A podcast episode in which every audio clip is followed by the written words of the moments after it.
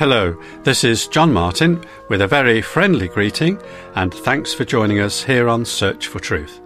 Today, Brian Johnston, our Bible teacher, continues with part four of our series Once Saved, Always Saved.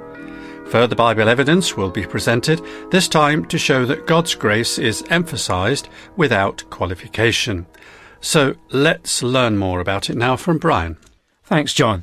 Once there was a husband and wife who didn't really love each other. The man was very demanding, so much so that he prepared a list of rules and regulations for his wife to follow. He insisted that she read them over every day and obeyed them to the letter. Among other things, his do's and don'ts included such details as what time she had to get up in the morning, when his breakfast should be served, and how the housework should be done. After several long years, the husband died. As time passed, the woman fell in love with another man, one who really loved her. Soon they were married. This husband did everything he could to make his new wife happy, continually showering her with tokens of his appreciation. One day, as she was cleaning the house, she found tucked away in a drawer the list of commands her first husband had drawn up for her. As she looked it over, it dawned on her that even though her present husband hadn't given her any kind of list, she was in fact doing everything her first husband's list required anyway. She realized she was so devoted to this man that her deepest desire was to please him out of love, not obligation. Now keep that in mind as we revisit Ephesians chapter 2 and verse 8. By grace we have been saved through faith. And this is not our own doing, it is the gift of God, not as a result of works, so that no one may boast.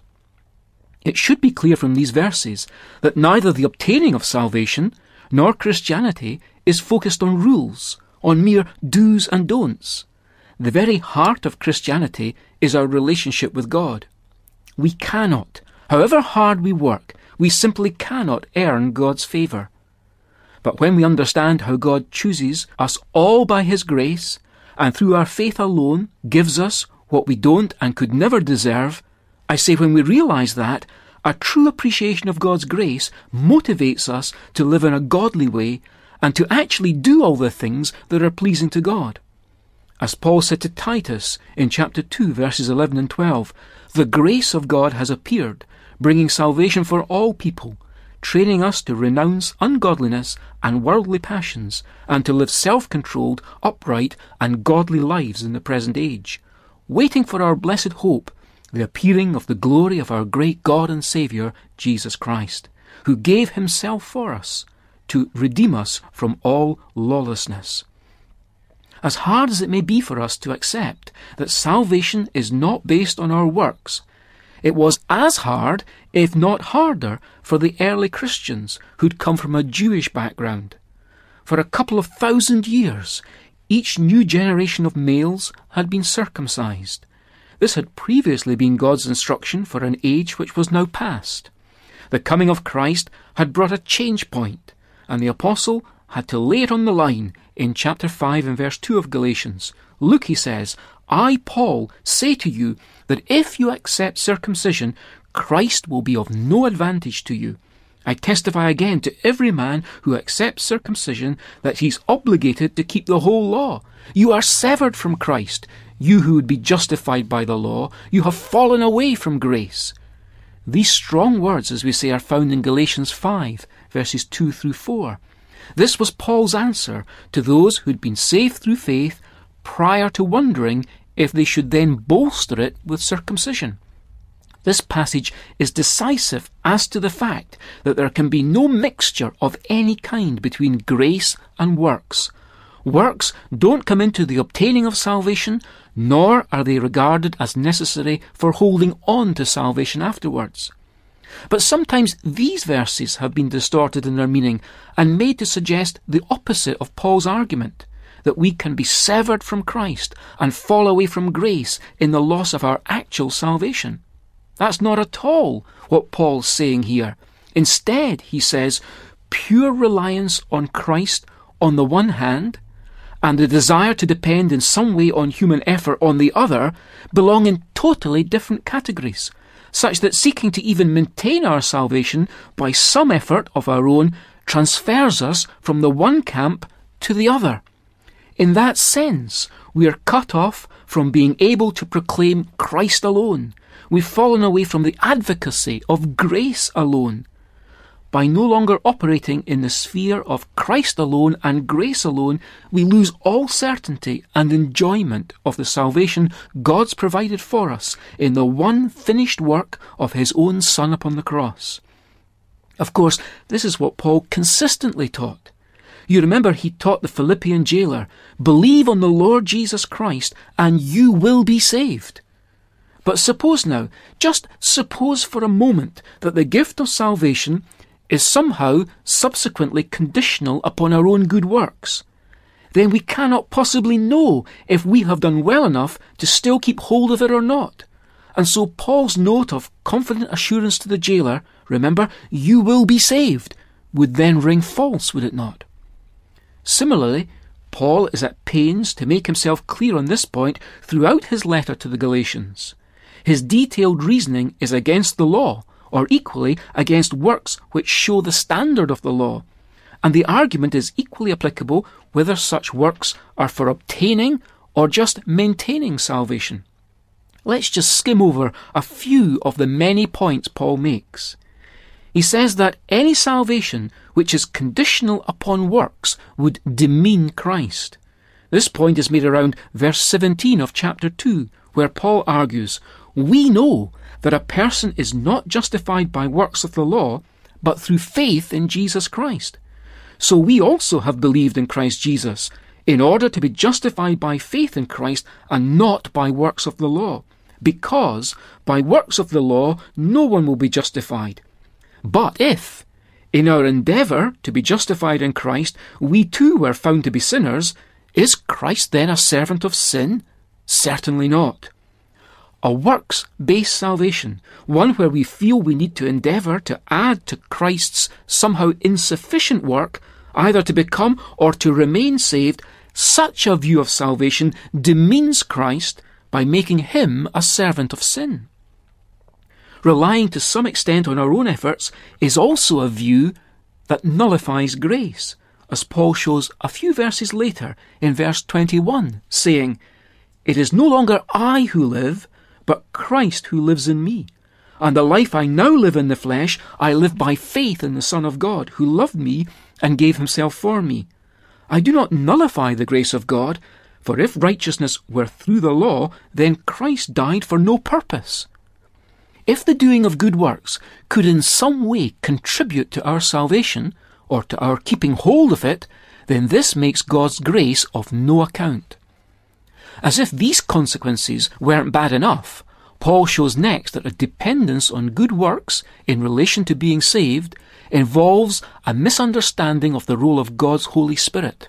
This is when Paul says in Galatians 3 and verse 1, O foolish Galatians, who has bewitched you? It was before your eyes that Jesus Christ was publicly portrayed as crucified. Let me ask you only this. Did you receive the Spirit by works of the law or by hearing with faith? Are you so foolish? Having begun by the Spirit, are you now being perfected by the flesh? As Paul says at the beginning of the letter to the Ephesians, after listening to the message of truth, the gospel of our salvation, and after having believed, we were sealed in Christ with the Holy Spirit. In other words, the Spirit's work endorsed our faith, not our works. And still, Paul has even more reasons to multiply against a works based salvation. For example, in chapter 3 and verse 10, he says, For all who rely on works of the law are under a curse. Works are bound to a curse, not the blessing of salvation. What's more, the law and the works of the law were like a prison warder, like the discipline imposed by a personal tutor. Now, before Faith came, he says. We were held captive under the law, imprisoned until the coming faith would be revealed. So then, the law was our guardian until Christ came, in order that we might be justified by faith. So now that faith has come, we are no longer under a guardian, for in Christ Jesus you are all sons of God through faith. If we value what it means to be a son of God through faith, then will not attribute our salvation as having anything to do with works. Finally, Paul reminds us that we are not under law, Remember, good works, which we do, are an outward showing of the law written on our hearts. But Israel's experience should have proved to us that this is no defence against our own sinful nature with all its cravings. A sanctified life is impossible without the Holy Spirit. As Galatians 5 and 16 says, Walk by the Spirit, and you will not gratify the desires of the flesh. But if you are led by the Spirit, you are not under the law. A faith plus works formula is like trying to turn back from the Spirit to the law as our sanctifier. That's impossible. Someone confronted Martin Luther upon the Reformer's rediscovery of the biblical doctrine of justification by faith alone, confronted him with the remark, If this is true, a person could simply live as he pleased. Indeed, answered Luther. Now what pleases you? Augustine's response on this point was similar to Luther's. What he said was, Love God and do as you please. But don't misunderstand. This touches on the motivation the Christian has for his or her actions. The person who's been justified by God's grace has a new, higher, and nobler motivation for holiness than the shallow, hypocritical, self righteous fear that seems to motivate so many rule bound, works based religious people today.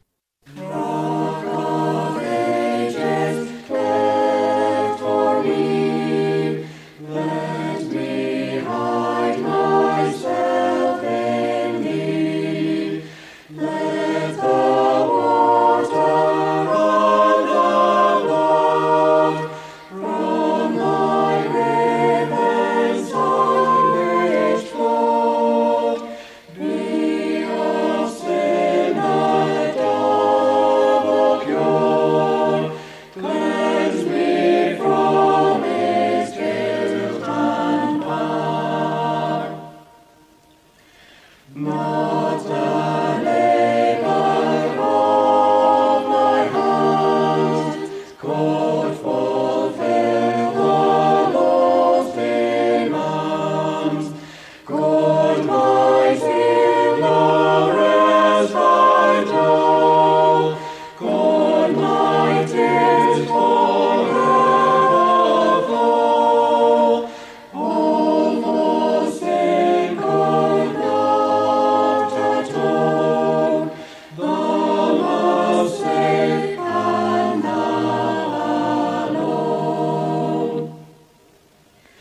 hymn says, Not the labour of my hands could fulfil the law's demands, and all the zeal and tears that we could have, all for sin could not atone.